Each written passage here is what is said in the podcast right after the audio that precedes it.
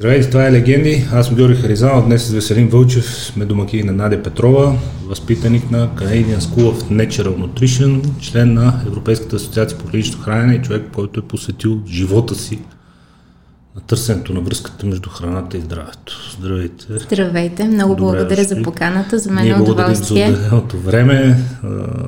Не е толкова често да ни гостуват специалисти с толкова високи референции. Благодаря много. Професор, професор самия факт, че в нашите спортите среди самия факт, че работите с човек като него и че то толкова високо не е за вас говори предостатъчно, но да първо ще разберем защо. Да, много съм му благодарна. Познаваме се от няколко години, не по професионални причини, а, но при всички положения, да, за мен той е един от най-добрите в България и съм изключително благодарна за референциите. Да започнем там. Преди години обективно нямахме достъп до информация, ние не знаехме какво ядем, защо го ядем в а, междучастията и то в години, в които съм практикувал усилено спорт с тенденцията да се превърне в професионален, сме яли кифли с шоколад, круасани, изобщо каквото имаше. Общо ето каквото имаше. Нямаше достъп до информация общо публична, общо достъпна, която да ни казва кои са основните хранителни групи, какво доставят определени храни, какво не ти доставят, как ти вредят и така нататък и ядеш се каквото има. Така е. 30 години по-късно сме заляти с информация, с клинични изследвания, те са публични, достъпни са за всеки. И въпреки това, хората продължават всеки ден да се самоубиват с изключително вредни, гадни, отвратително приготвени с ужасяващо съдържание храни, което води до епидемия от затластяване, води до това 40% от американците да са, от жителите на Съединените Американски щати да са с затластяване, с тенденция до няколко години всеки втори американец да е затластял. Не с нормалното го е затластял. Защо така? Какъв е корена на този проблем? Не се интересуват хората, няма достатъчно знания, няма... Много хора се опитват да го извъртат към възможности, а това не е така. Чистата и полезна храна не е непременно по-скъпа от целият джънк, с който е залят пазара. Сега, при всички положения в България не е така. Тоест в България за мен лично чистата и достъпна храна е достъпна за всеки. Но специално в Штатите, понеже го дадохте като пример, в Штатите реално най-ефтината храна е джанк храната. Там човек за 1 долар може да си купи сандвич и за 5 долара може да си нахрани цялото семейство с 5 бургера, да ги наречем, в които не е много ясно какво точно има, докато за салата, за една салата му трябват, например, 10 долара. Така че в Штатите е малко по-различен случай и за мен е много големия проблем с джанк от храната е точно прекалената достъпност на този тип храна. Тоест там идеята е да е колкото се може по-ефтино, което изисква суровините, които се използват да са колкото се може по-ефтини и всъщност влизаме в един затворен кръг от Пазарно предопределен. Пазар. Абсолютно от цифри. Вредни храни за, да речем, не толкова състоятелните и заможни хора. А, точно така. А, оттам обаче влизаме и в един друг феномен, който за мен лично е неприятен за гледане. Например, в България биомагазини, нали, въпреки че това е моя сектор, влизаме в един биомагазин и той е пълен с пакетирани храни. И мен това ме побърква. Мен истински ме побърква това нещо. Защото истинската храна би трябвало да е това, което можем... Както е взето от полето. Да, както си е в градината, както е на полето и да казваме, че се храним здравословно и да ядем био и да се хвалим, че ядем био и да ядем основно пакетирани храни, пак е една крайност, която е безумна за мен лично. А, вчера си купих вино, на което пише специално на етикета, че е веганско. а това сега е новата мода, без глутен, веган. винарската индустрия, нали? Смисъл, то се прави от грозде, да какво да е. Но е важно, че го пише. Да са спокойни. Да не, са, да, да. да не стават грешки. Абсолютно. А, извън биохраните, които са малко по-скъпи, за мен те в никакъв случай не са а, решението на проблема, тъй като няма как 7 милиарда души да бъдат хранени с биохрани. Така е, да. Това е земеделие, което е бутиково, то е с а, много, а, с много по-малка реколта от а, индустриалното земеделие поради ред причини, изисква много повече площ на единица продукция поради ред причини, а, няма този интензитет, няма тази големина, ако щете на плодовете и зеленчуците, които се произвеждат с биоземеделие, така че то е интересен акцент, но не то е основният проблем и в България включително, където нямаме проблем с достъп до чиста и ефтина храна. Да, тук все в... още селото е живо, слава да, Богу. В... Да, в смисъл производители сме на, производители сме на, на, на страшно много неща. Бог ни е дал добра природа, четири сезона, планини, имаме интересно земеделие, имаме животновътство, имаме всичко, от което се нуждаем, но в нашите детски години в училище имаше един дебел и всички му викаха дебелия. Точно така, точно така беше. Дебелия. Така беше, да. Абсолютно. Да. Един брой. Да, И да. цялото училище. Ау. Същата работа, да. Какво се случи от тогава насам? А, Сега Първо- най-вероятно има някой, който е слабия. а, тъжно, тъжно, но факт.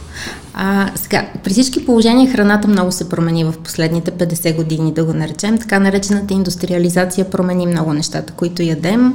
А, в хранителната индустрия навлязоха много елементи, които не са точно натурални храни. Нали, въпреки, че сега всичко идва от природата и така нататък, малко е сложна темата, но да речем, че не е това, което сме яли преди 50 години.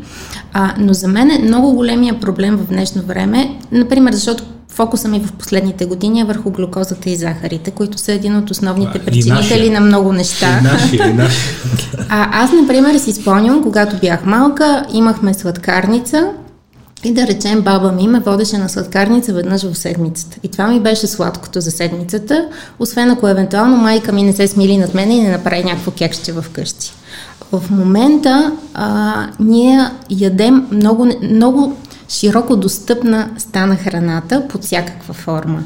И това за мен е всъщност един от проблемите на съвремието, защото ако на мен ми е много широко достъпна захарта, Организма ми, разбира се, ще иска все повече и все повече от нея, защото така сме устроени. И аз ще му се поддам. И включително и хора, които имат всички знания и знаят какво точно им причинява, защото аз на много хора съм обяснила какво точно им причинява. Това е като с цигарите. Знаеш какво ти причинява, но продължаваш да пушиш. Тук го има малко този елемент и при храненето. Пристрастяването. Има го пристрастяването определено. За допамина знаете, че в момента е много модерна тема и всичките тези неща. А, нека кажем, че ние така сме устроени не да се заливаме с огромни количества захар, защото не сме. Тя до преди 300-400 години изобщо не е съществувала рафинираната захар. Ние сме устроени да си доставяме удоволствие. Мгм, Да. И всеки път, когато хапнем нещо сладко, допамина, центъра на удоволствието и И всъщност се следващия оказва, че път трябва повече и повече и повече. хората са по-скоро доктор Джамнадас ги нарича наркомани към сладкото, а не че е, хипогликемия стана ми лошо, ако не изям нещо сладко ще припадна глупости на търкалета. Да, точно така. Пристрастяването. Абсолютно пристрастяването. А, аз, за съжаление, все още не съм навлязла много в темата с допамина, но това ми е следващата голяма тема, върху която смятам да се фокусирам, защото това е корена на проблема в много сфери от живота ни. Не само в храненето, знаете, телефони, социални мрежи. Изобщо това е, това е нещо, за което според мен е добре да се говори за в бъдеще повече. Добре е да се говори, защото хората трябва да разберат. Аз включително и при месец на, морето се заговорих с лекарка и тя казва ми, да, но аз след обед, ако не хапна нещо сладко, то просто хикогликемията. А, е, не може, значи каква хипогликемия. Така е, да. Абсолютно е така, съгласна съм. Склонни ли са хората да, да слушат и да възприемат подобен тип информация или все още процента на тези, които казват, «Абе, аз си знам, нали, става ми лошо, пада ми кръвната захар. Изобщо как, как да подходи човек, когато усеща по външния си вид, по здравето си, по настроението си, ако щете, по функционалността си, по работоспособност- работоспособността си, че нещо не е наред, как, как, Кога трябва да, мерки? как трябва да подходи кога взима мерки, защото дежурното извинение е гените. Uh-huh. Обожавам го. Мгм, Аз също. Така ми е гена. Така ми е гена. Ами има, има едно много хубаво изказване по темата и то е, че китаеца се грижи за здравето си 5 години преди да се вълши, българина 5 минути след като се вълши. И честно казано, от личния ми опит, защото от 15 години се занимавам с нутриционистика, където фокусът всъщност е хранене при заболяване. Тоест това е хранене при поставена диагноза вече.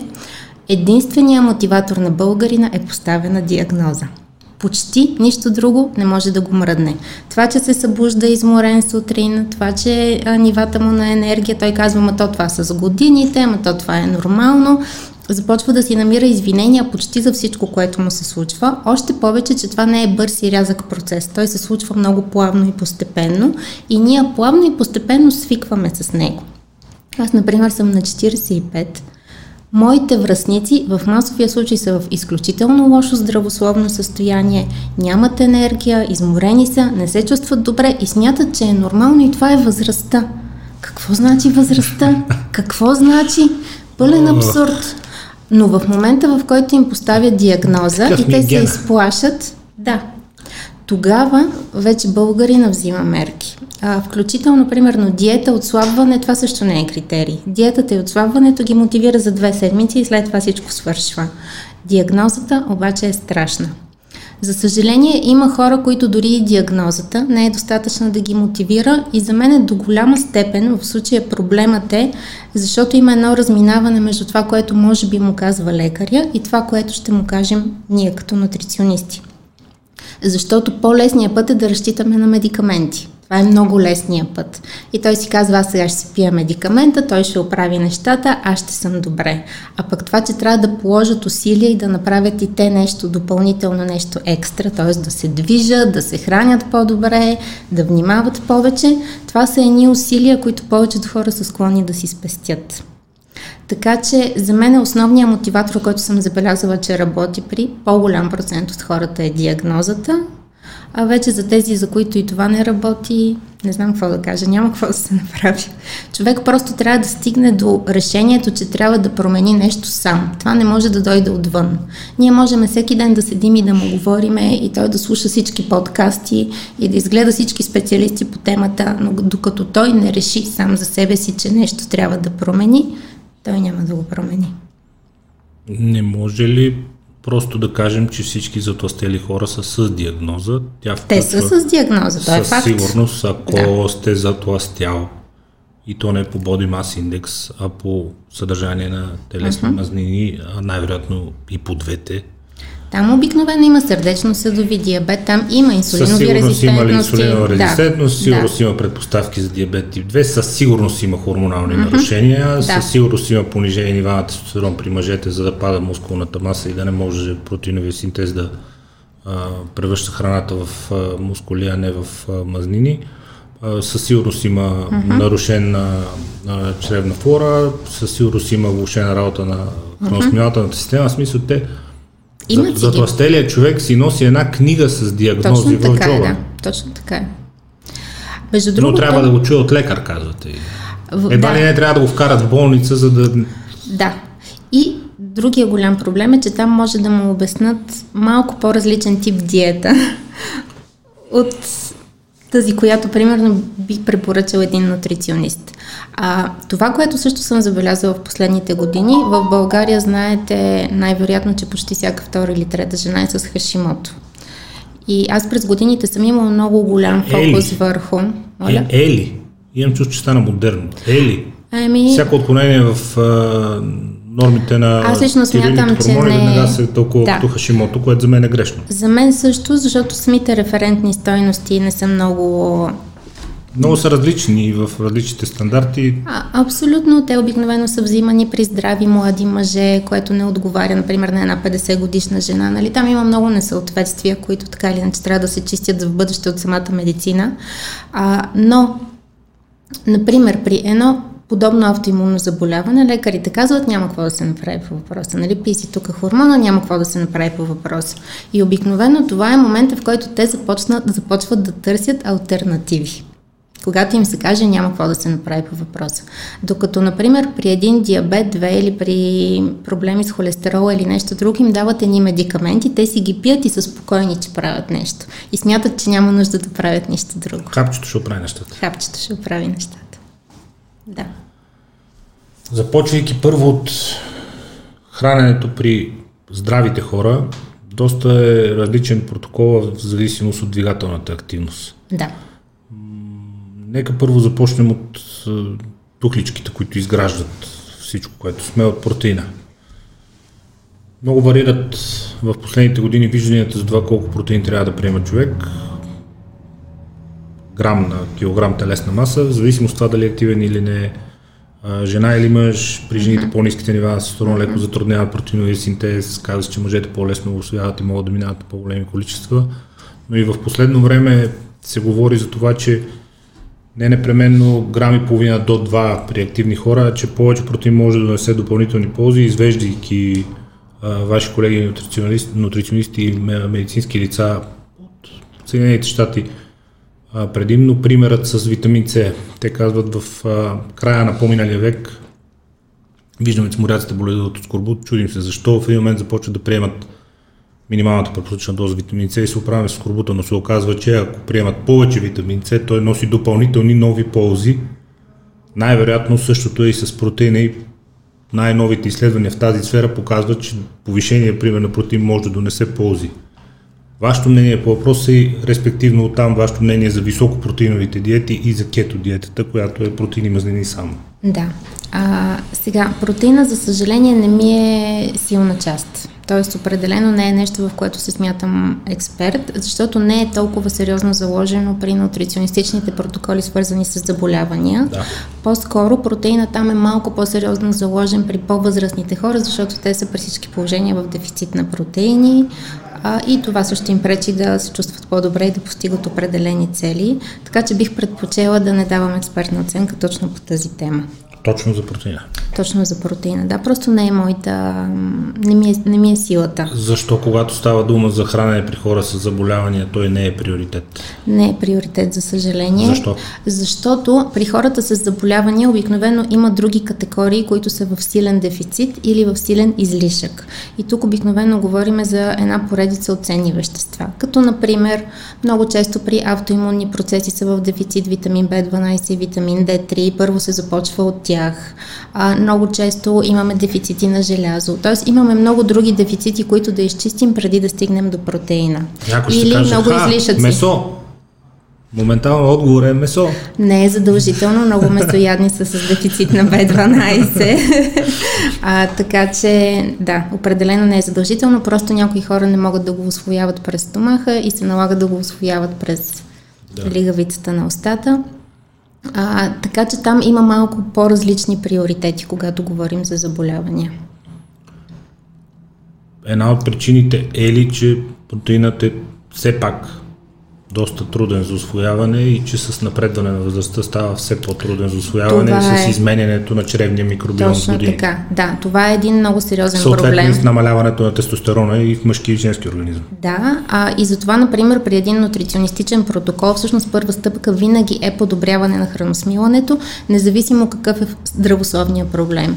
Защото като цяло при хората, и това е един процес, който започва още на 30 годишна възраст, всъщност храносмилането започва да се забавя. Произвеждаме се по-малко храносмилателни ензими, солни киселини, микробиома вече не е в перфектно състояние. Т.е. започват едни процеси, които ние първо трябва да отразим, за да може след това всяко подобрение да си дойде на мястото. Защото в противен случай наливаме пусто фразно. След малко ще се върнем към чревно микробиом, точно заради протоколите на хранене и заради времевите периоди на хранене, uh-huh. но втората група макронутриенти въглехидратите виновниците за всичко.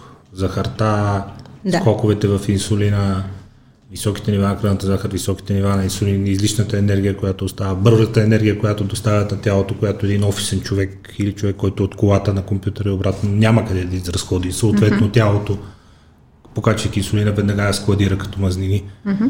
Въглехидратите така, сега, Тези... аз по принцип, аз не съм от хората, които са привърженик на високомъзненото хранене, на кето храненето като цяло. Поради причината, че смятам, че е изключително трудно за поддържане в дългосрочен план.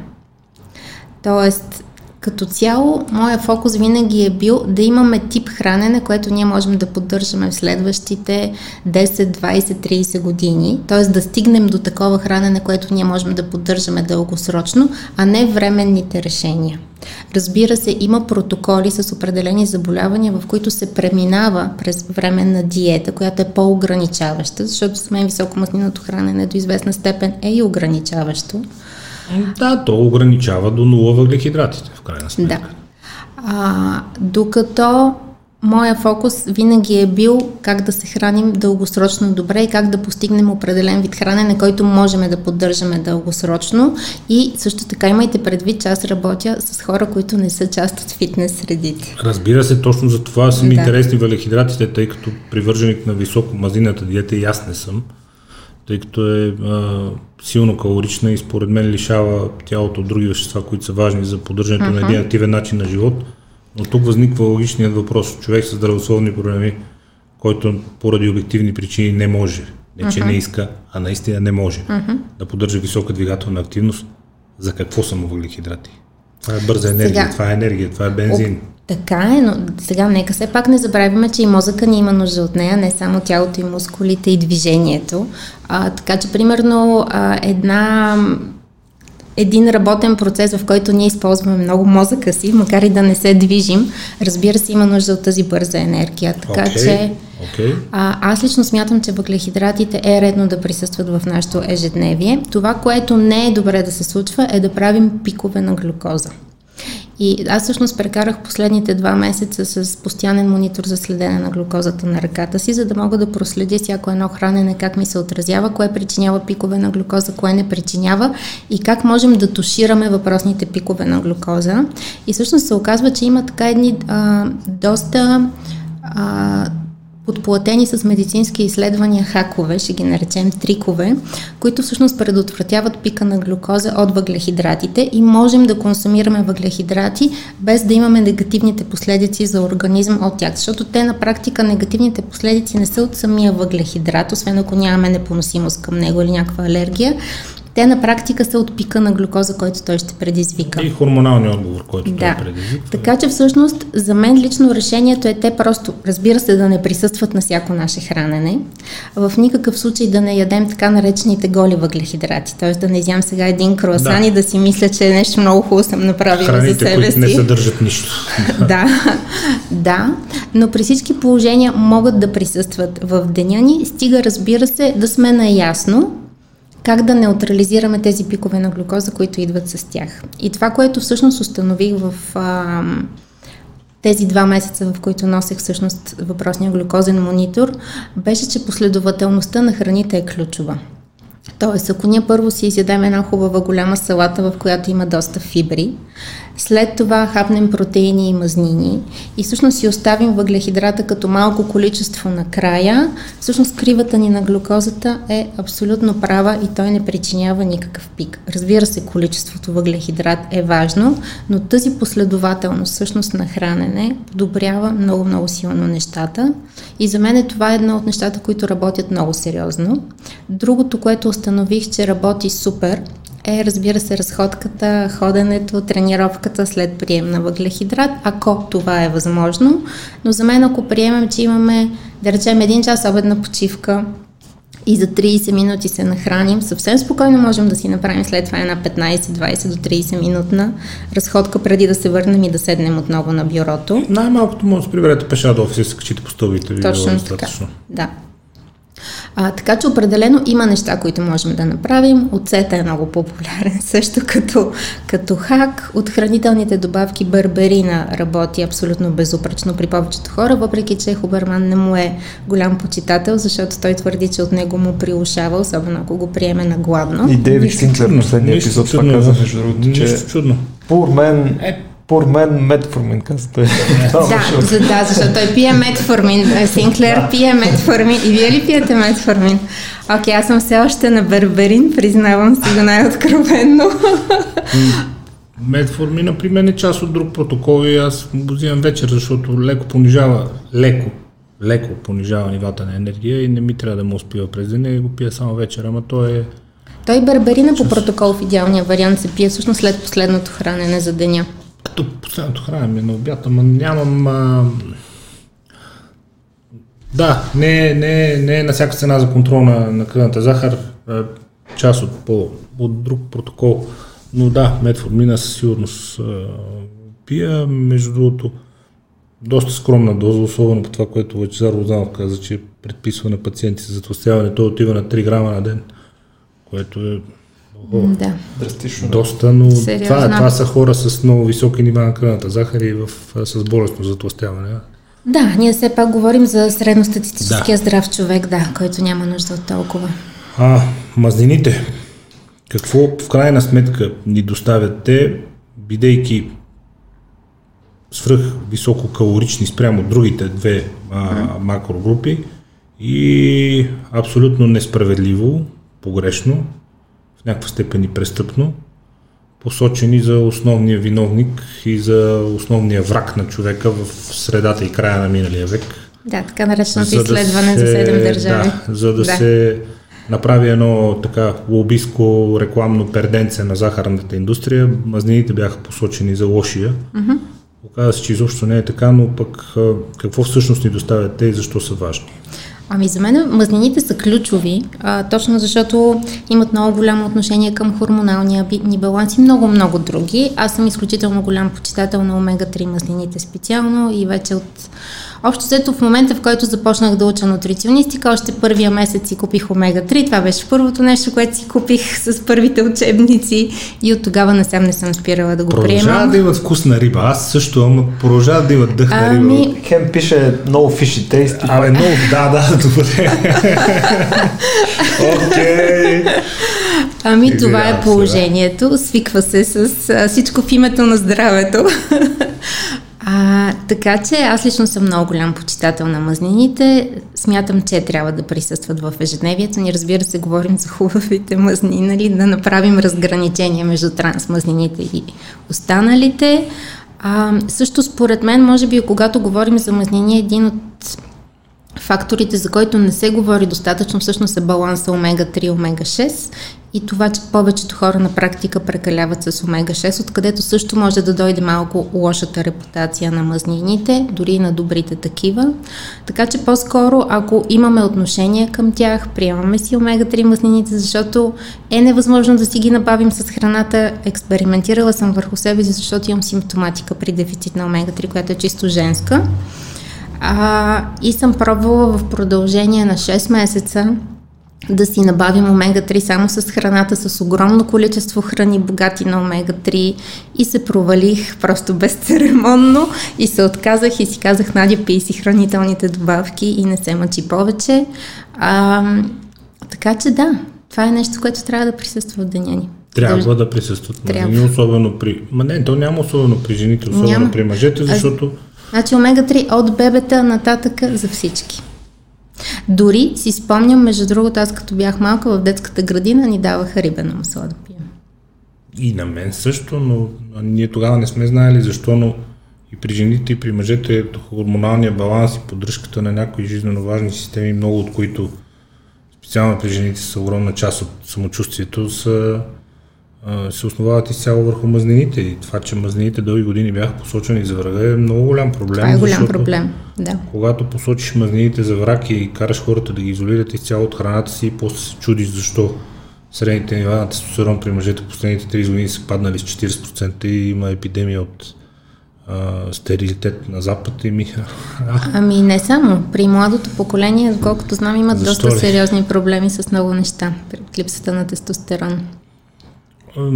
Тя си е проблем във всяка една възраст и води до проблем в много системи. Не имам предвид но... нетипично за младата възраст. Да.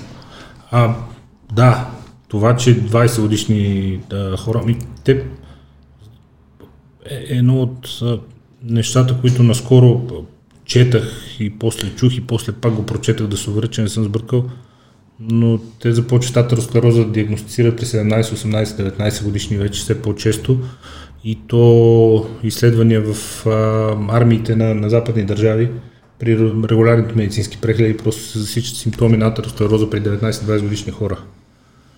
И това е всичко пак от влушена храна, ранно пушене и така нататък. Да. Започва се натрупа пак в артериите, но да. А, окей, храненето. Преди малко, говорейки за протеина, засегнахте една от темите, която е изключително важна и по нея сме силно на едно мнение на база на нещата, които съм чел в а, вашия сайт najpetrol.bg за всички, които им е интересно. После ще оставим и линкове към сайта в коментарите, но ам, нека започнем от там. Черевния микробиом, той се състои от милиарди бактерии, които ние сами си произвеждаме. Тяхната задача, след като бъдат произведени, е в момента, в който в него постъпи храна, те да разградат на съставните вещества и на вещества, които да могат да бъдат освоени от нашите органи от различни системи в човешкото тяло. За произвеждането на тези милиарди бактерии, ензими и всякакви други вещества трябва време.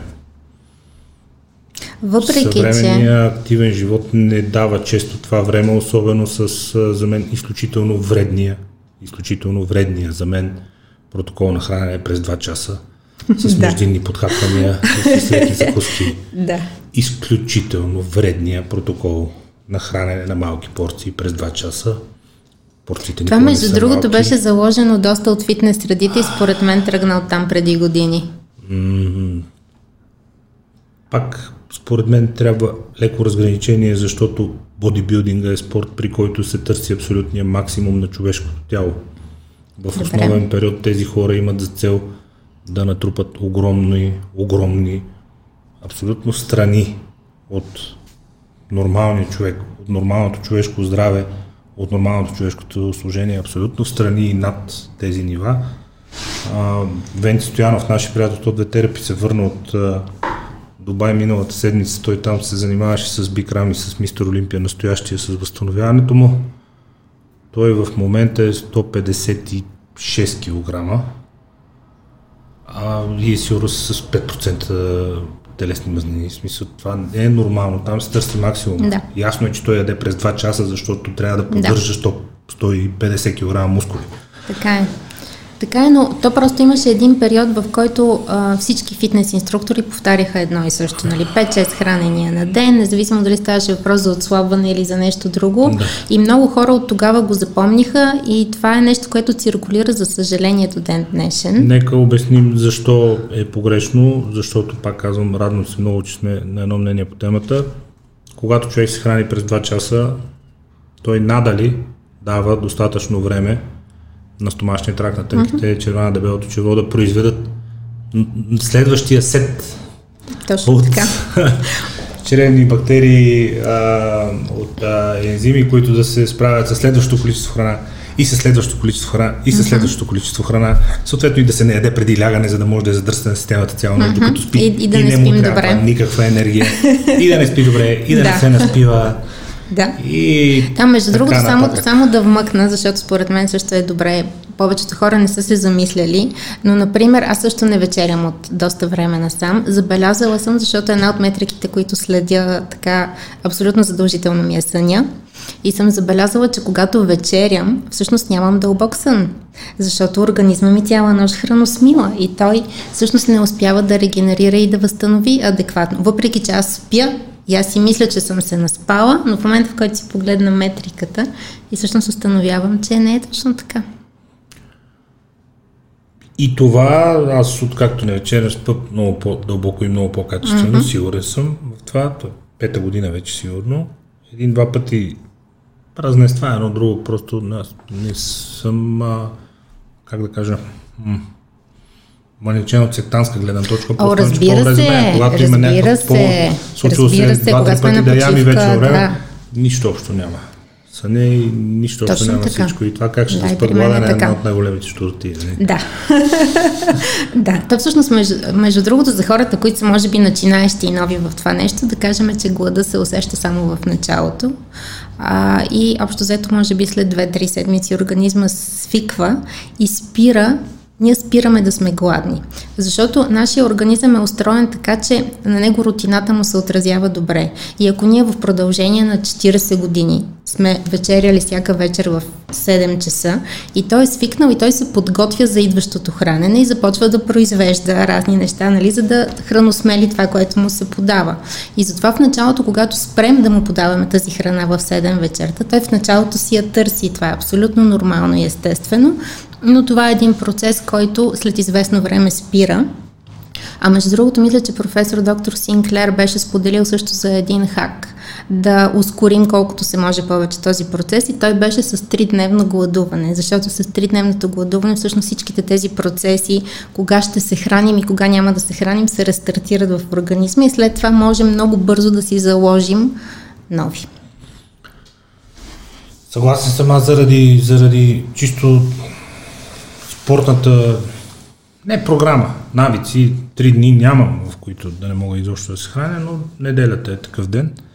Така че, да, ясно, че нервната система се настроя. Между другото, ваши колеги са открили, говорят и вече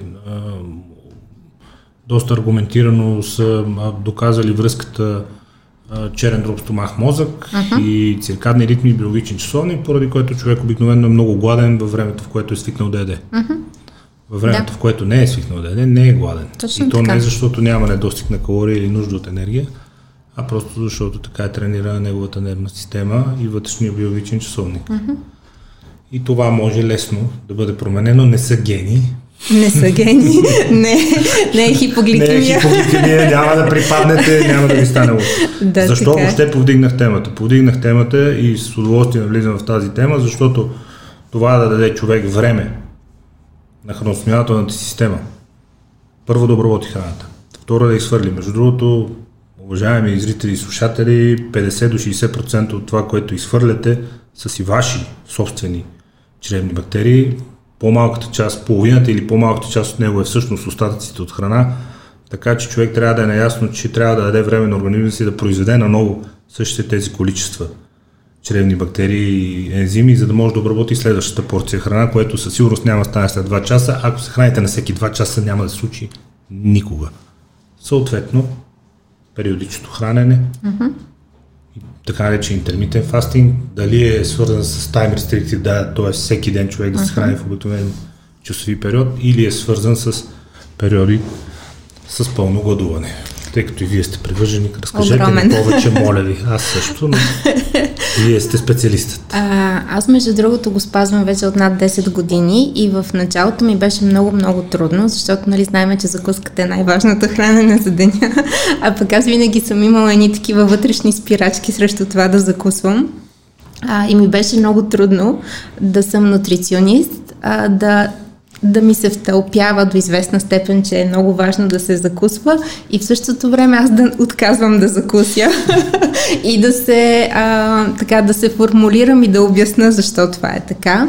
Така че много се радвам, че в момента периодичното гладуване и всичките му, всичките му различни форми набира все по-голяма гласност, а, защото преди 10 години, може би хората, които говореха по темата, бяха единици и които го спазваха също.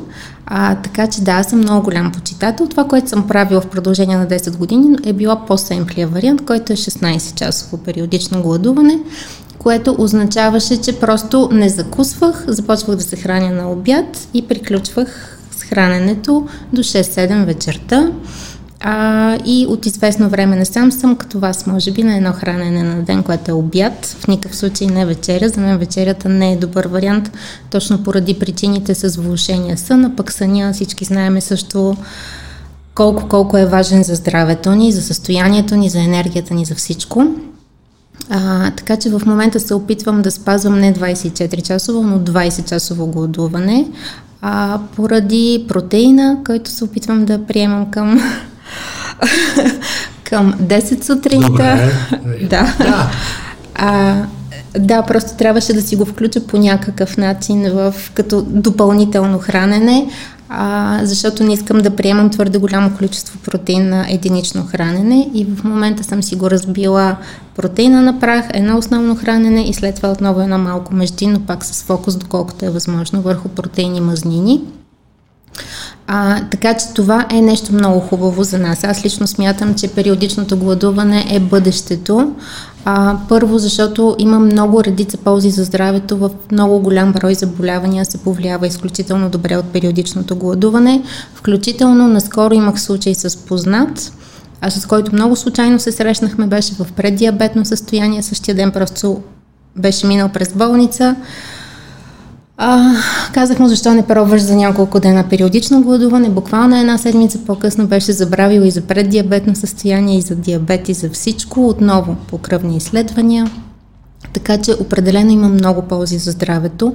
Има също така, напоследък започнаха да излизат много медицински изследвания, че има много ползи за микробиома ни, разбира се, като не само му помага да се възстанови, ами и всъщност те се чувстват много по-добре по този начин. Много важно нещо обаче искам да вметна, когато говорим за микробиом, че пробиотиците са едната страна на монетата, другата са пребиотиците, където вече влизат до голяма доза въглехидратите в менюто ни, защото ние си ги набавяме основно сред тях и дори дори има специалисти, които всъщност смятат, че приема на пребиотици е много-много по-важен от приема на пробиотици. Първо, защото като пробиотици ние не можем да си набавиме такъв голям асортимент с хранителни добавки и ферментирали храни, от какъвто има нужда организма ни и е по-добре да им набавяме храната, с които те да се възпроизвеждат сами. Но за да се случи това, е изключително важно да има голям набор от различни пребиотици, като някои специалисти включително казват, че е добре да се храним с около 40 различни зеленчука седмично, за да можем да си набавим колкото се може по-голямо разнообразие от пребиотици, където всъщност фокуса върху зеленчуци в ежедневието ни. Зеленчуците не са врага след, сред въглехидратите, така че винаги са добре да. дошли. Да, а, но наистина е добре да са колкото се може повече. Аз дори днес стартирах по-разнообразни. Дори днес стартирах една кампания в Инстаграм по темата, защото забелязвам, че при много хора, извън летния период, когато ядат салати, всъщност сесента и зимата зеленчуците започват малко да куцат в ежедневието, а е редно да се стараем да присъстват наистина всеки ден и ако може, да са различни, да не ядеме ние същи, нали? Не шопска салата всеки ден да откат, ами да сме малко по-креативни по темата. Така че, какво да кажем за периодичното гладуване? Предполагам, че знаете всичко и сте говорили почти за всичко по темата. Не са толкова много хората, които са явни привърженици на този протокол, тъй като в а, средите на бодибилдинга и в средите на елитните спортисти да, той не е подходящ. Страхът. Подходящ ли е всъщност Може там? много да се спори дали не е подходящ, но винаги го има страхът от загуба на мускулна маса, въобще uh-huh мускулите изградени с толкова много труд да не изчезнат, ако не се храня достатъчно от ми протеин. Вечер преди лягане казеин. Нощно време, ако се събуда, ние ми и така набързо, също не прече. да, да. да. Има го, има го този момент. Ами, класическото е time restricted, т.е. да имаме периодично гладуване всеки ден. За мен това е един много хубав вариант, поради така наречената автофагия, т.е. след 12-я час се води, че организма ни автоматично влиза в режим самопочистване и успява да неутрализира ненужните на организма ни клетки. Аз лично смятам, че от здравословна гледна точка, ако успяваме да правим този процес всеки ден, всъщност риска да развием нещо по-страшно и по-голямо като заболяване се свежда до минимум, точно защото организма се самопочиства всеки ден. Така че в идеалния вариант е хубаво периодичното гладуване да е като абсолютен, абсолютен минимум 14 часа, т.е. да имаме поне 2 часа самопочистване, още по-добре 16 или 18 часа и разбира се за напреднали, аз лично не смятам, че е добре човек да се хвърля веднага на 20 или 24 О. часово, т.е. това е по-скоро един по-плавен и по-постепен процес, отново с идеята да го задържим дългосрочно. Казвам го, защото аз съм допускала също грешката. Минавала съм на 24-часово периодично гладуване за 2 месеца и след това се връщам към 16-часовото. Няма никакъв смисъл от това нещо. По-добре да се прави плавно 16, 18, 20 през няколко месеца, като се надгражда, за да може, когато стигнем накрая до това, което искаме да задържим, например аз искам да задържа 20-часово периодично гладуване, да знам, че се чувствам толкова комфортно с него, че съвсем спокойно това ще ми е храненето в следващите години и аз се чувствам добре. А не да се чувствам, че сега съм се лишила от нещо, ма сега като свърши, аз пак ще почна. Няма смисъл. Така че по-скоро 14, 16, 18, 20 и ако разбира се човек има желание, 24. Радвам се да потвърда всичко казано от вас. Веско знае, защото сме от години тук работим и се занимаваме заедно. Първо изтегли вечерята рано в 6 часа. Два-три дни ми беше супер несвойствено вечерно време 8-9 да не ям и да не, да не си легна с пълен догоре стомах. Под несвойствено мога да кажа и неприятно, направо си бях гладен вече време. Лека по лека изтегли вечерята по-рано, 6, 5, 4 след което в един момент просто малко по-късния обяд се оказа достатъчен, след което във времето, и то точно заради автофагията, реших, че може би трябва по някакъв начин да апгрейдна цялото нещо. Застана се на някакво плато, тялото се адаптира, балансира се и махнах и неделята. Така че така че в момента имате и много дълго. Да. Добре. А, общо взето това с Веселин това се забавляваме, че някой каже, а, как така, нали, такова, казваме, много е просто, не ям вечери в неделя и всеки казва, бе, тук не е защото, нали, голямата тайна, викам, не, не, не, не е голяма тайна, викам в едно изречение. Ами за повечето хора наистина самата мисъл, че няма да ще пропуснат хранене е страшна. Тоест, е вече, вече кой знае какво ще се случи, като пропуснем хранене. А, наистина, изобщо не е кой знае какво и е толкова, толкова хубаво за нас. Ще изчезнат мускулите. Може би е... Ами... Ще препаднете от хипогликемия. Може би е добре да споменем също така и а, дали влияят калориите прияти от а, напитки. Тоест, а, прекъсват ли фаста калориите прияти от напитки, тъй като много хора това също не го смятат. Да. Да. Да, това може би е хубава тема да. наистина. А, при всички положения, ако пиеме фрешове, алкохол, т.е. каквито и да са от тази категория напитки, те прекъсват фаста. Така че когато говорим за минимум 12-часово гладуване, единствените позволени напитки в този период на практика са вода, чай и кафе без подсладители. Тоест това е единственото допустимо. А, всичко останало на практика има силата да прекъсне фаста, така че е добре да се избягва. Сега има някои теории, при които а, прием на напитки до 50 калории не прекъсват фаста, но нямаме доказателства. Тоест ние в момента на практика теоретизираме.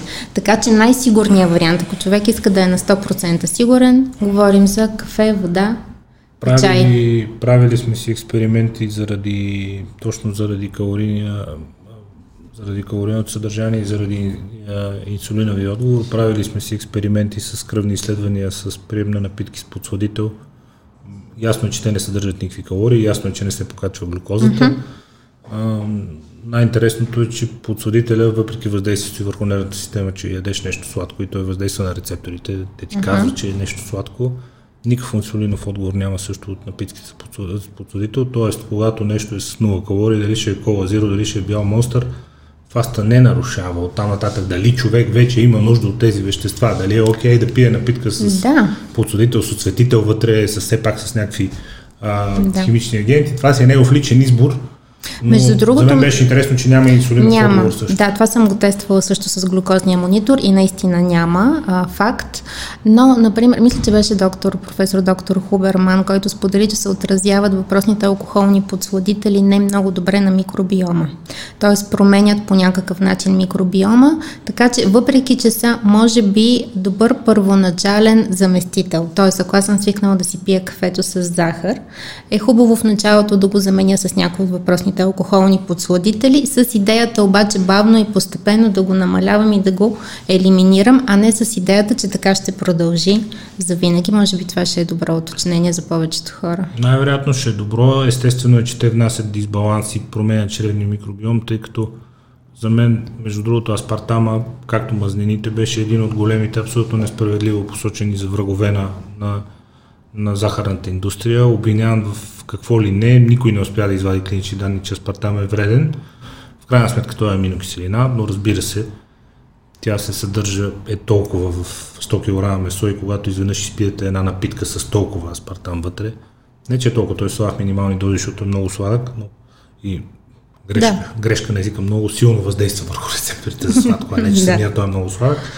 А той слагах минимални количества, но тези минимални количества са в пъти над това, което бихте приели, когато едно месо има, се усеща и нещо леко сладнещо вътре, това е аспартама, това е аминокиселина.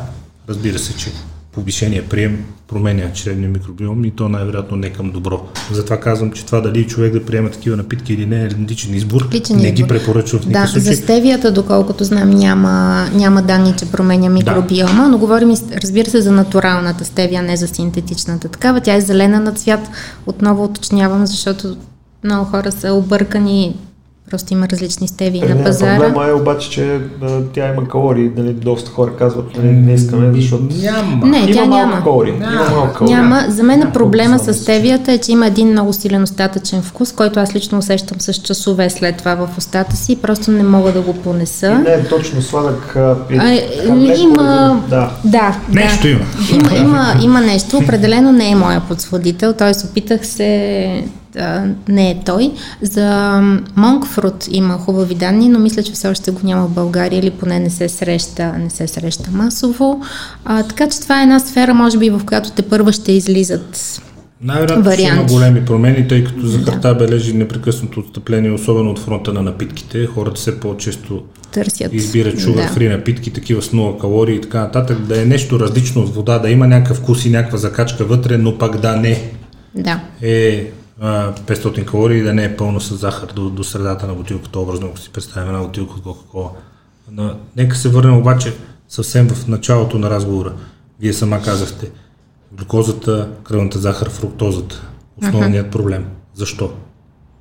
Защото причиняват пикове на глюкоза в организма, а въпросните пикове на глюкоза в организма създават, например, създават един процес, който се нарича гликация. Оттам започва едно така доста по-забързано състаряване на организма. Така мога да го кажа най-просто. Но това след себе си води и до много заболявания.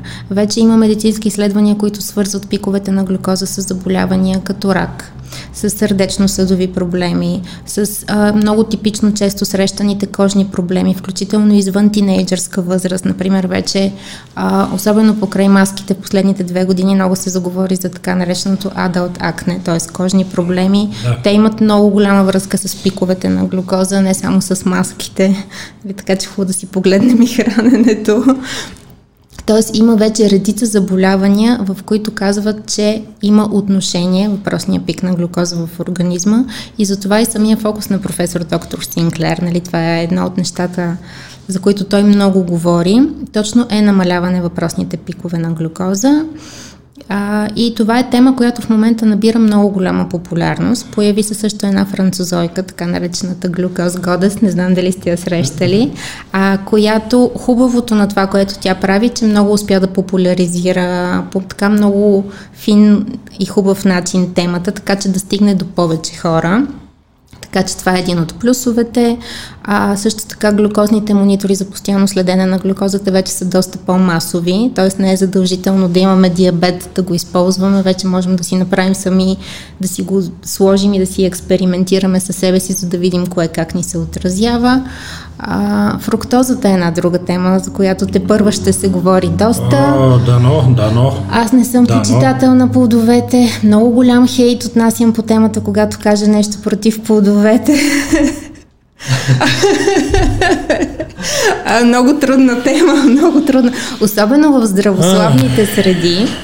А, просто това е една тема, която е религия за някои хора. Не знам как по друг начин да се изразя тези религиозни хора би трябвало да са наясно, че ние като нерелигиозни хора, разсъждавайки логично върху еволюцията на човечеството, сме наясно, че плодове е имало средата на август и септември месец и с това се е приключвало с плодовете. А цяла година череши, ананаси и портокали не са ни заливали всички посоки. И може би, може би тези стотици милиони години не са изградили организъм, който генетично да е приспособен по всяко време на деня да има до себе си фреш от портокал или един ананас Или една щайга с череши зимно време, докарани с самолет от другия край на света. Може би. Може би Ами, плодове да, сме яли есенно време, за да се натрупат мазнини за зимата, защото те са бърз източник на енергия. Може би. Но то човек да не смее да каже нещо срещу плодовете. Да, да, да. А също Определено време, е когато така. някой човек ми каже детокс на фрешове, ако мога да му дам реална картина от това, което се случва в черния му дроб, това е обратното на детокса.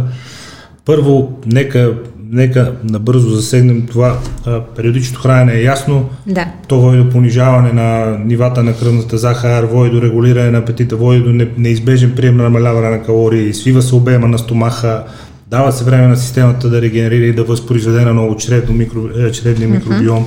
Доказано е с клинични изследвания, че при периоди на гладуване чревния микробиом изчезва, защото ви приемате само течности и стомашно-чревния тракт се изпразва, но следващия, който се произведе, когато ве- постъпи храна е с по-високо качество, по-здрав и по-добре работещ всеки следващ. Тоест, тоест, вие може да подмладите и да оптимизирате а, стомашно-чревната си система чрез периоди на гладуване.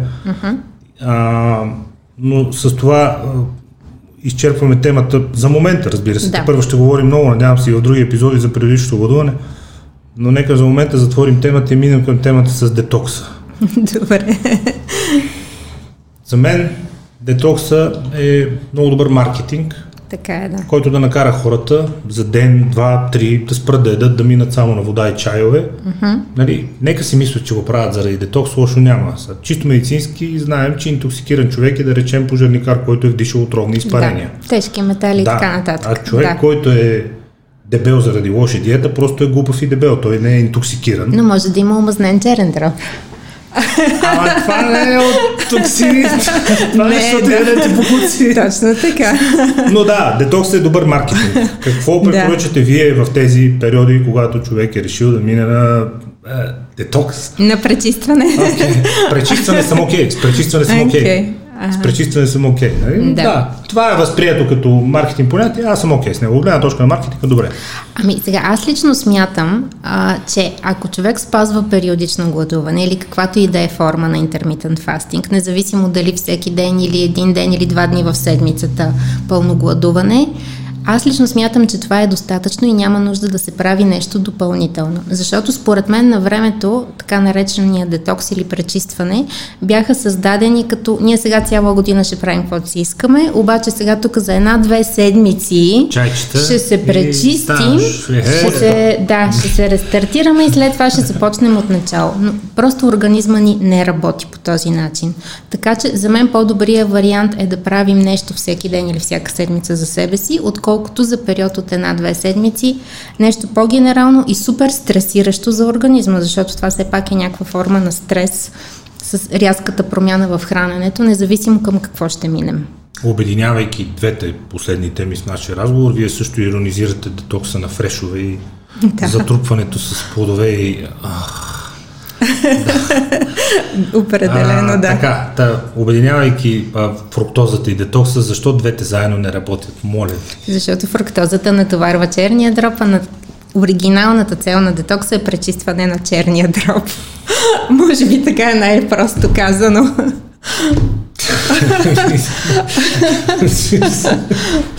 да, добре. А, кратките отговори са най-лесни. Защо и с какво фруктозата натоварва черния дроб? Нека влезем малко повече в тази тема. Която ние сме засягали тук нееднократно. Добре, а, при всички положения, сега в момента очакваме медицината да създаде монитори за фруктозно, за фруктозно натоварване и следене, защото то е различно от глюкозното и може би до голяма степен хората си мислят, че понеже в плодовете няма чак толкова глюкоза, въпреки че има и глюкоза, а, нали си мислят, че може би са по-добри за нас. Въпросът е, че за мен лично фруктозата, глюкозата, това си е сладко. Това е форма на сладко за организма и това при всички положения няма как да се отрази добре на организма ни, когато прекаляваме с него. Всичко в нормални граници от време на време е окей. Okay. Разбира се. Шепа боровинки, един банан. Разбира се, да. Определено, особено ако са, ако са добре балансирани, така че т.е. да не са самостоятелни. Нали, изключвам беритата, защото за тях има свидетелства, че са добри за нас по много параметри, но Като цяло, сега, черния ни дроб мисля, че хората са наясно. Той изпълнява, мисля, че беше над 7000 функции за човешкия организъм, т.е. това е един много, много важен орган за нас, хората. В същото време обаче черния, черния ни дроб има уникалната способност да се саморегенерира, защото някои други органи нямат тази способност. Така че да имаме едно внимание и отношение към черния си дроб е най-малкото нещо, което можем да направим. И това до голяма степен е свързано с храната.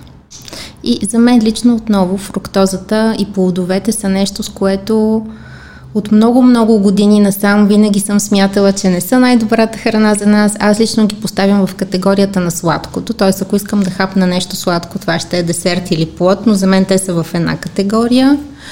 А, и просто не е хубаво да се прекалява с тях. Не знам как по друг начин в един задочен спор, който се оформи покрай един а, подкаст, който правихме тук с клинични изследвания на, разбира се, това не, не са данни, защото uh-huh. не говорим за 100 000 души изследвания, изследвали сме се двама души, uh-huh.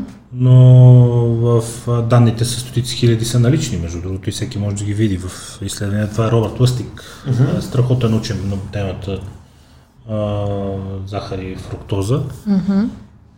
Да, фруктозата има по-нисък гликемичен индекс, на глюкозата то е 100, по глюкозата се мери, на фруктозата е 20, по-нисък е гликемичен индекс, т.е. не е толкова голям инсулиновия отговор, много има.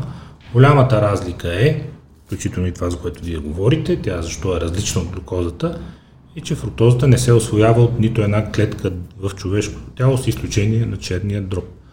Мозъкът ни не консумира глюкоза, клет... фруктоза, клетките ни не консумират фруктоза, те не ползват фруктозата като източник на енергия или на каквито и да било а, полезни вещества. Фруктозата се метаболизира само единствено в черния дроб и нейният метаболитен цикъл изглежда точно като на алкохола, поради което, извинявам се, ще го кажа толкова директно, детокс на фрежо е тежко малумие от медицинска гледна точка, от метаболитна чернодробна и каквато друга искате гледна точка. Така че това е драмата с фруктозата. Да. А, но всеки път, когато кажете нещо лошо против плодовете... Много хора скачат, страшно много хора скачат. Аз а, просто преди един месец го преживях наново, защото пуснах едно кратко видео, който се казваше най-големия мит за плодовете и просто, грубо казано, ме изядоха с парцалите под видеото. Смеете, да. Да. И как мога да скачам срещу такива големи световни имена, които са за плодовете и коя сама ще да си го позволявам и какво ли още не и какво ли още не. Но важно е ние да продължаваме да споделяме тази информация, до който трябва ще стигне. Опитвам се да намеря причина човек да е за плодовете като основен източник на хранителни вещества. В плодовете не се съдържа глюкоза, те не са толкова калорични, съдържат фруктоза, която пак казахме се освоява само в черния дроб, тя не служи за нищо, вътре няма протеини, няма... Добре, има витамини, има хубави има витамини. Някакви витамини да. има, някакви да. витамини има. Но определено не са най-богатия източник. В изключение на ядките нямат мазнини вътре. Общо взето аз също не виждам причина да присъстват изобщо в деня ни и за това не виждам причина да присъства деня ни, не знам как по друг начин да го кажа. да звучи като някаква ерес. Той на мене ми е неестествено някой да говори така за плодовете. Те са от природата. Те много неща са от ами, природата, но да. Да. Пак няма лошо, аз обичам плодове, т.е. вкусно ми е, когато ям определен плод, но в никакъв случай не смятам, че имам нужда от него и той трябва да ми е част от ежедневното хранене. Вие казахте, че ги слагате при десертите, аз за мен не съм ги поставил при джънк фуда, т.е. те са някакво прегрешение, такова, което ти доставя някакво да, удоволствие, може да се дозираш. Окей, да, да, да, категорично. Да. Категорично, категорично. Други основни виновници леко заподозрени. Млякото. Аз съм с максимална степен лактозна непоносимост. Знам, за това питам. знам, за това питам. Аз ще разкажа, между другото, ще разкажа, защото не знам дали съм го разказвала често. Като ученичка правех много често стомашно-чревни кризи, много тежки. Три пъти съм попадала в болница от стомашно-чревна криза. Наистина много-много тежка. Нали? Много грубо казано, излиза откъдето може. Парцал съм абсолютен, не мога да стана от леглото, много тежки състояния. И тогава ме проверяваха за гастрити, за язви, нали всичко, което могат да се сетят. След това ми казваха, нищо ти няма и ме изпращаха вкъщи да ям препечени филийки с сирене. И... С сирене. С сирене. Да. И, а, и общо заето това нещо се повтаряше така доста. А, след което, понеже аз станах нутриционист на 30 годишна възраст, така че съм имала така една, едни доста години лошо хранене, да го кажа, не знам как по друг начин да се изразя. И след това вече като извън ученическите и студентските години, вече не правех такива кризи. Организма ми в един момент се примири и каза, като искаш да се тровиш, ще ти помагам, нали, ще ги неутрализирам доколкото мога. Но много често ми е било лошо, много често не съм се чувствала добре. Разбира се, имах си класическите кожни проблеми като тинейджър и много други неща. А, и в един момент, когато всъщност започнах да уча нутриционистика, реших да спра определени категории храни от менюто си и в момента, в който спрях млечните, се почувствах друг човек. Аз просто бях друг човек. А аз обичам млечните. Аз нямам нищо против те да ми присъстват в деня всеки ден. Просто ги обичам. И до ден днешен ги обичам. Няма нужда от препечените филийки. Само сиренето ми дайте да. препечените филийки. а, така че аз имам тежък личен опит с а, млечните. А, имала съм и здравословен проблем, с който се стигна до операция, който в последствие също разбрах, че до голяма степен млечните играят а, недобра роля в този казус. Всъщност аз заради това стигнах до нутриционистиката, заради личен здравословен проблем. И аз като всички българи, 5 минути след като се разболея, се погрижих за себе си. А, но а, след това а, в последните години съм си правила ДНК тест, защото за мен лично бъдещето е запазена марка за персонализираната медицина, защото гените, въпреки че повечето хора ги използват като нали, то си е ген, Всъщност имаме си определени гени, които са ни заложени, в които се включва лактозния метаболизъм, кофеиновия метаболизъм, алкохолния, т.е. имаме си определени неща, които са ни заложени и аз лично смятам, че е добре да ги знаем, затова съм привърженик на ДНК тестовете, особено ако човек има някакво конкретно заболяване, с което се бори, защото те могат да му помогнат да стигне по-бързо до корена на проблема. Защото всяко едно заболяване има някакъв корен на проблема. Това е всъщност една от големите роли на нутриционистиката, е да стигне до корена на проблема. И когато елиминираме корена на проблема, нямаме проблем след това. А, така че всъщност там също си видях максимална степен лактозна непоносимост и разбира се много внимавам с млечните. Млечните, лактозната непоносимост, важно е да кажа, това не е диагноза и това не е заболяване, защото много хора се объркват, че това е някаква форма на заболяване. Това всъщност е абсолютно нормална генетична определеност на повечето хора. Всъщност ние като биологичен вид хората на практика сме лактозно непоносими, но в последните 10 000 години, заради определени периоди и определени места на планетата, където се е налагало да оцеляваме благодарение на млечните, някои хора всъщност са развили способността да разграждат лактазата. Но като цяло ние хората като вид, точно както и кучетата, например, сме лактозно непоносими. Ние по принцип по природа сме си такива. След периода на съзряване. Да. Да. А, също така, другото, което може би е добре да се знае за лактозната непоносимост, все пак всеки един от нас, отново, защото 10 000 години насам това е нещо, което присъства в ежедневието ни, сме развили някаква доза, някаква степен поносимост към млечните. Просто при всеки един човек е различна. При мен е максимална степен непоносимост, при други може да е по-слаба, което означава, че те могат да толерират млечни, стига да не ги консумират всеки ден. Например, ако всеки ден консумират капучино с прясно мляко, в един момент просто организма няма повече от въпросния ензим, за да го разгради, той започва да причинява проблем. Ако обаче от време на време хапват сирене или кашкавал, организма им може да се справи с това и те се чувстват добре и то не им причинява проблеми.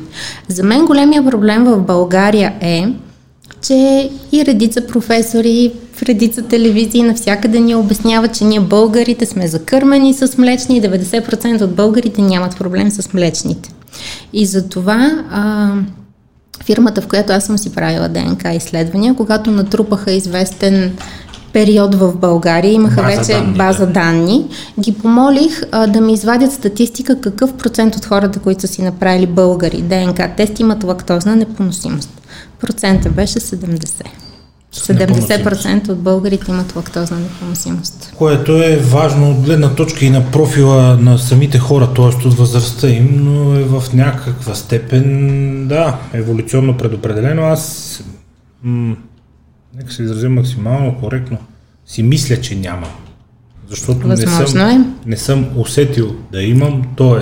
протеина си го пия с прясно мляко сутрин след тренировка, а, обичам сирена, ям сирена, за съжаление не ям толкова много кисело мляко, защото поради на спецификата ми на храна, аз не държа вкъщи храна и не, не купувам кисели млека, просто е така. Но казват, че то във всяка възраст е добре дошло, тъй като все пак е ферментирало, няма и тези агресивни бактерии от а, прястото мляко, няма ги живите бактерии от прястото мляко, а в същото време е много полезно като пробиотичен агент uh-huh. и е много полезно в чревния микробиом, но това пак са мнения, за съжаление не подплатени в такава степен с клинични изследвания. Защо казвам, мисля си, че нямам, защото може тя да се изразява по някакъв начин, но аз да не го усещам чисто физически до момента да не съм го засекал. Не, с- значи по принцип лактозната непоносимост, както и всяка друга непоносимост, има симптоматика. Тоест, ако я имаме, имаме някаква симптоматика. При различните хора може да е различна, пак отново в по-слаба Да. или в по-силна степен. Най-често срещани при лактозна непоносимост са стомашно-чревни проблеми и кожни проблеми. Тоест, ако човек има едно от двете, е редно да помисли и да пробва, най-малкото да пробва, за един месец да изключи млечните от менюто си, за да види дали в тези два сектора ще има промяна. Чудесно. Това е като цяло най-често срещано. Може би 90% от хората са в една от тези двете категории, понякога и двете. Нека първо набързо минем през другия основен враг глутена и после ще се върнем към това човек, който uh-huh. трябва да е смел и да пробва, защото аз малко тук е кокошката или яйцето, а, ситуацията с непоносимостите и с липсата на ензими, които да обработват определени храни. Но преди това, глутена. Глутена сега Каква беше знаеме. тази истерия с този глутен? Сега. И топ атлети казаха, не, вече без глутеновата диета ме направи номер едно. Минават години, той продължава си е номер едно, но вече не е заради глутена. Оказва се, че може и да не е било това. Не, не, значи глутена в момента е много модерен, безглутеновите диети са много модерни, разбира На се. това вино трябваше и без глутеново да пише. Бил, без глутен, веган е то се прави от грозде, бе. Как, какво да е? Значи, разбира се, 1 до 3% от населението на Земята имат така наречената силна глутенова ентеропатия, циолякия, както я наричат. Това е много силна а, глутенова непоносимост, при която всъщност червата ни са изградени от едни власинки Мгм. и когато ние консумираме глутен, те започват да атрофират. И съответно ние спираме да освояваме ценни вещества от всичко, което ядем. Затова казвам, че е тежка форма, защото това вече може да доведе до много-много сериозни последици. Разбира се, организма ни остава без ценни вещества постепенно и плавно. Така. Тези 1 до 3% от населението са ясни. Оттам нататък, за мен лично, големия проблем и защо набират все по-голяма популярност всякакви непоносимости в по-лека степен, е защото децата в момента са с много непоносимости и с много алергии. Когато говорим за алергии и непоносимости, обикновенно това, което е най-често срещано са така наречените IgG медиирани непоносимости. Те са леки и се случват от прекаляване. Тоест, ако прекаляваме с дадена храна и храносмилателния ни тракт, микробиома ни не са в оптимална форма, Да, да те се не справят. смогват, да. И ние развиваме IgG хранителна непоносимост. Ако елиминираме въпросната храна за известен период, един месец до 6 до 12, зависи от силата, тази хранителна непоносимост изчезва и след това отново можем да да въведем тази храна. да. да.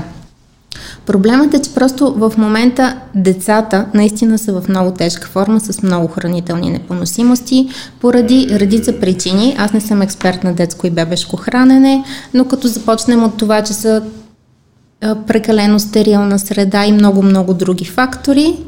И всъщност при тях нещата по отношение на микробиом не са много оптимално развити. Прекалено стерилна среда, прекалено изобилна храна, прекалено много лесно достъпна вредна храна, Мгм, Захари. м, захари колкото си искате, в, а, по бензиностанцията вместо рестото, нали, да, един сникерс вместо рестото за детето тук. Да. Аз като вие щандовете с сладко на бензиностанция си изумявам. Те са предимно щандовете. Да. половин декар, по половин декар имам чувство, че е голямо. Абсолютно. И Преимущество. те, за да ги има, се ядат. Да. Да. А той е някакво море, тя е 2 метра Да. висока стена, която продължава е, така и си върви. Бошки, бошки. А, Така че просто искам като заключение да кажа, за мен лично непоносимости, непоносимостите са факт. Не е само към глутена, може да е към всичко друго. А, и младите в момента са потърпевшите, не ние. В нашето поколение това се среща доста рядко, но в момента младите, особено 5, 10, 15 годишна възраст, са много често потърпевши. чудесно а, а, направихте вие сама прехода към въпроса, който щях да задам, но казах, че го оставям за след глутена. И това във връзка и с глутена, и с лактозата, и с промяната на начина на хранене. Човек трябва да е смел и да експериментира, защото ние до голяма степен а, казваме на тялото си какви ензими и какви чревни бактерии да произведе с храната, която вкарваме в него. Ние до голяма степен имаме ролята в това каква да е нашата флора чревна, за какви храни предопределена, с начина по който се храним. И освен това по отношение на генетиката, ние имаме и огромна роля по отношение на изразяването на отделните гени, gene expression, Точно т.е. така. начина по който живеем кара определени гени да бъдат активирани или не. Епигенетиката. Точно така. Епигенетиката. В този смисъл, докъде трябва да стига смелостта на човек? От една страна хората са наясно. Наясно са. Ако помислят за малко логично, ще станат веднага наясно, че ако ги качим на един риболовен кораб и ги изпратим в морето за 6 месеца, ще си се върнат живи и здрави. Най-вероятно ще се свали някой друг килограм, най-вероятно ще излежат по-добре. Та ще са яли само риба тези 6 месеца, доста досадно, но нищо няма да им е станало. Нито на черния микробиом, нито на здравето, нито на холестерол, нито на кръвната захар, напротив, най-вероятно всички те ще се подобрили. да, И хората го знаят. Да. Но казват, аз не съм свикнал с тази храна. Опитах се два дена а, Надя да се храня, както ти ми препоръча. То ми тежко, то ми кракористо. Аз не съм свикнал с тази храна. Той моя ген е друг. Mm-hmm. Не, аз едно време на село друго си ядях. Ти сега да, благодаря ти, но не е за мен тази работа. Сега, а, за мен лично проблема при повечето хора е, че се опитват да направят много неща наведнъж. Затова аз смятам, че средностатистическият човек, нека така го кажем, ако започне с промените плавно, една по една и си поставят дългосрочни цели, всичко е възможно. Но да се опитаме да направим всичко наведнъж от 1 януари ще тръгна на фитнес, ще започна да се храня добре, а ще спазвам периодично гладуване, ще си пия добавките, Окей. ще издържи една седмица и ще приключи. А, така че по-скоро за мен е подхода, който работи е плавни промени, една по една, с надграждане и с много, много сериозно самонаблюдение. Ще кажа самонаблюдение защо. А, забелязвам го при рестриктивните диети. Няма да ги изреждаме, знаеме кои са те. Много често, особено при жените, на нея цикъл е изпрял, косата й пада, ногтите й се чупят, обаче понеже отслабва и тя казва, тази диета е супер, аз ще продължавам на нея. Кантара, Ама Кантара чакай, казва, че ама работи. чакай, да. Ето, Кантара казва, че работи.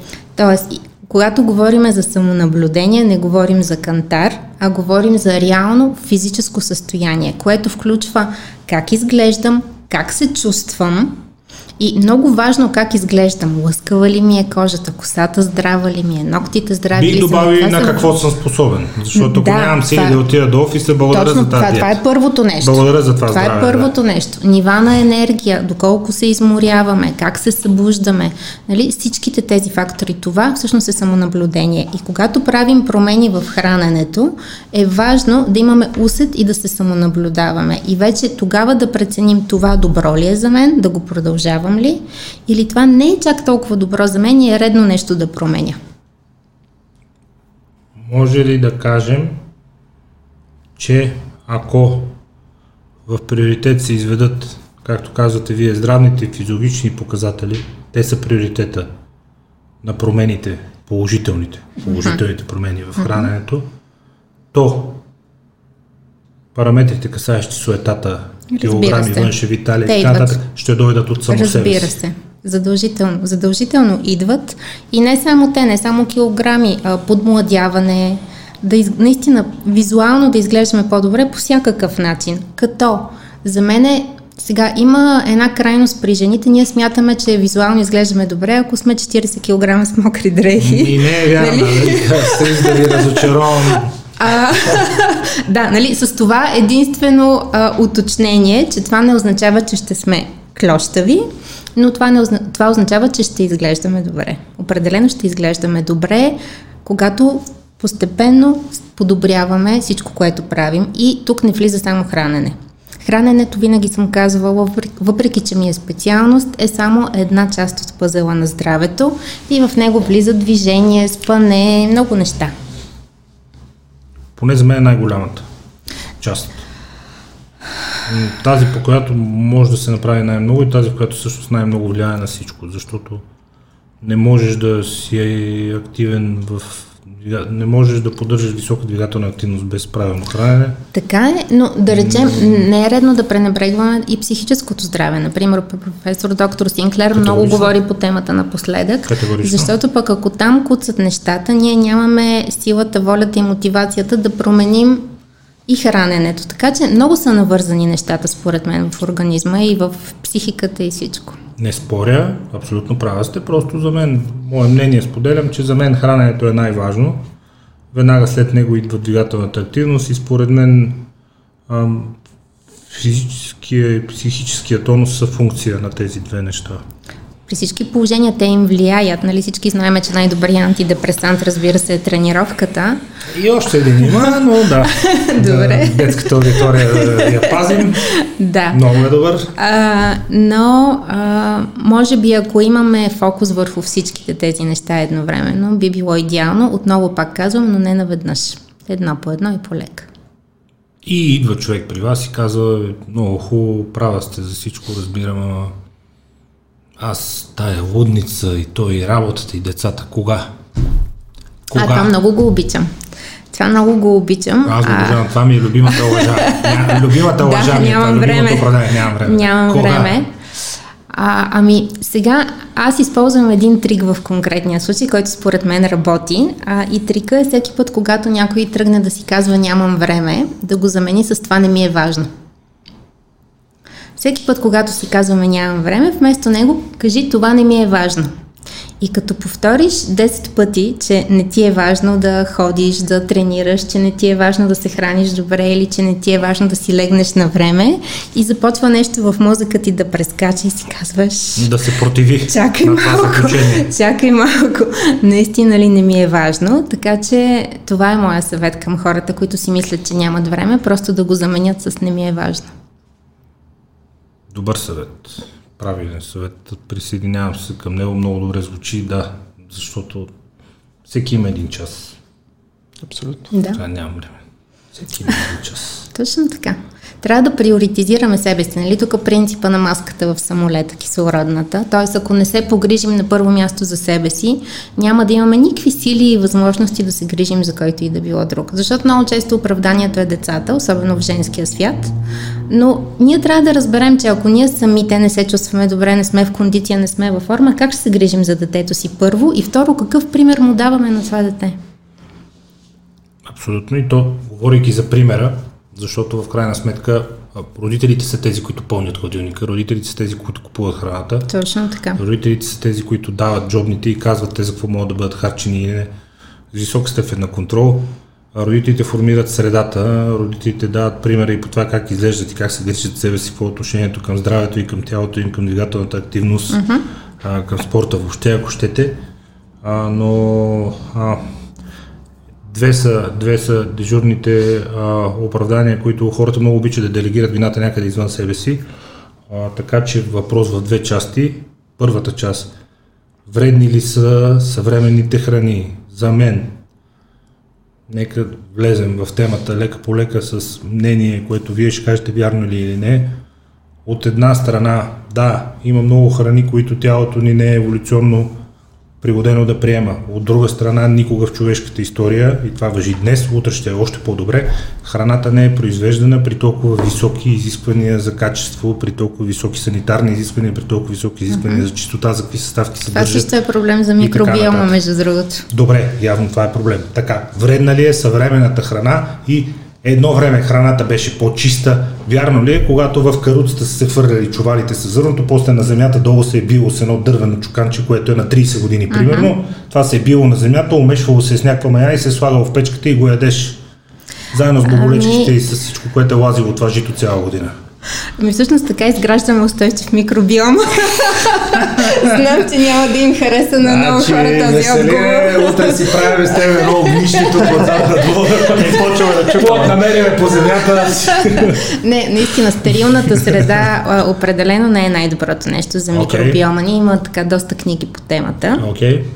А, иначе, за мен лично голям проблем в съвременното хранене са всички така наречени циди, пестициди, инсектициди, хербициди, всичкото това, което всъщност а, се налага да използваме върху семената за да растат, защото почвата е изтощена, защото почвата вече не е жива. Нали? То е един да не много сериозен от процес. Насекоми, да, не, да не бъдат замърсени да. от паразити и така нататък. Да, и всъщност всичкото това нещо, разбира се, остава като микроследи в храната, която консумираме и след това остава в организма ни, а нашия организъм няма никаква представа какво да прави с всичките тези външни фактори и елементи и това няма как да ни се отразява добре. И всъщност, мисля, че те първа ще разбираме, те първа ще разбираме измеренията на всичките тези допълнителни елементи, които в момента консумираме с храната.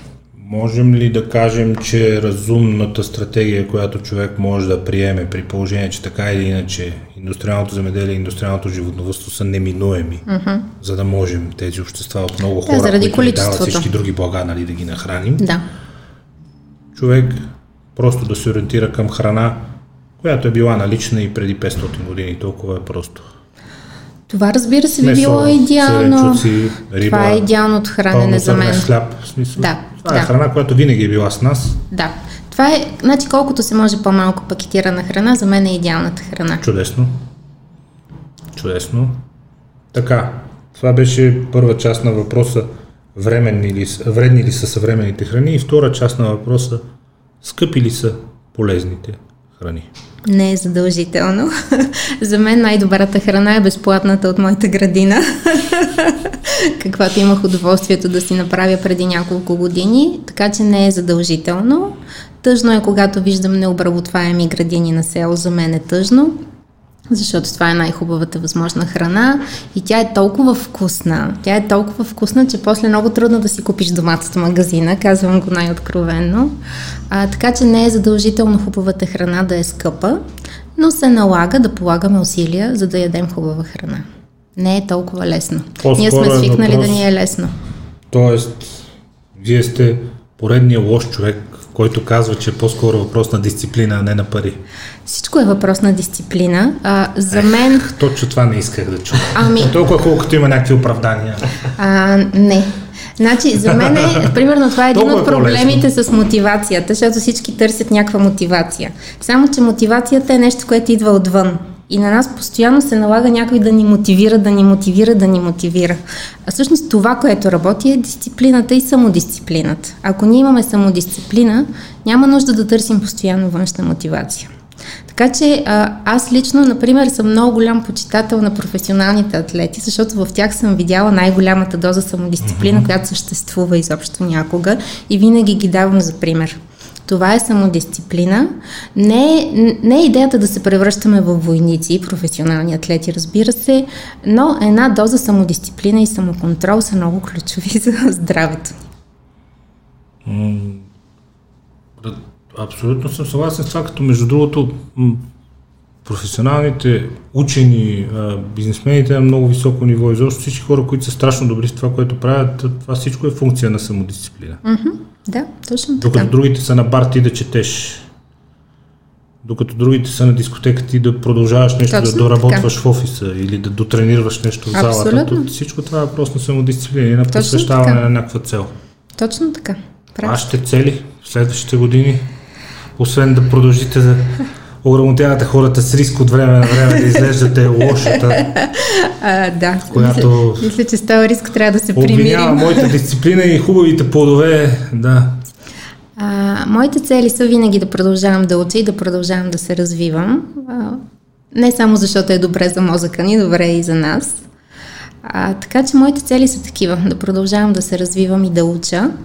И много се радвам, че в България съществува подкаст като вашия, между другото, благодарение Благодаря. на който много други хора също продължават да учат и да научават нови неща и надявам се да прилагат в ежедневието си. А, така че според мен това е Never Stop Learning. Стремим се, стремим се.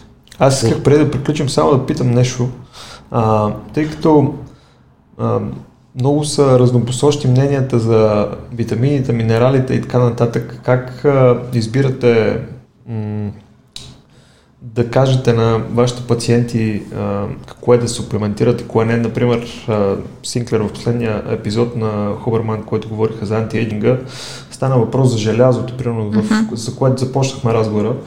А, че така, нормалните нива, които по принцип в а, днешно време са прияти за мъжете и за жените, а, способстват за активирането на молекулярния сензор mTOR, за който той говори доста често и а, всъщност, че способстват а, преждевременното стареене и а, активизират. При прекалена консумация Точно обаче така. или И- прекален прием. Той лично каза за него, че има по-низки нива на желязо. А, Не а, в прекалена а, липса на желязо. Едва ли аз Се- до фаза анемия, но не, да, не анемия, търси високи. Но каза, че Не личният търси му лекар, високи, да. да. но каза, че личният му лекар му е казал Е, да, да как определяме препоръчителните дневни дози и въобще нивата на...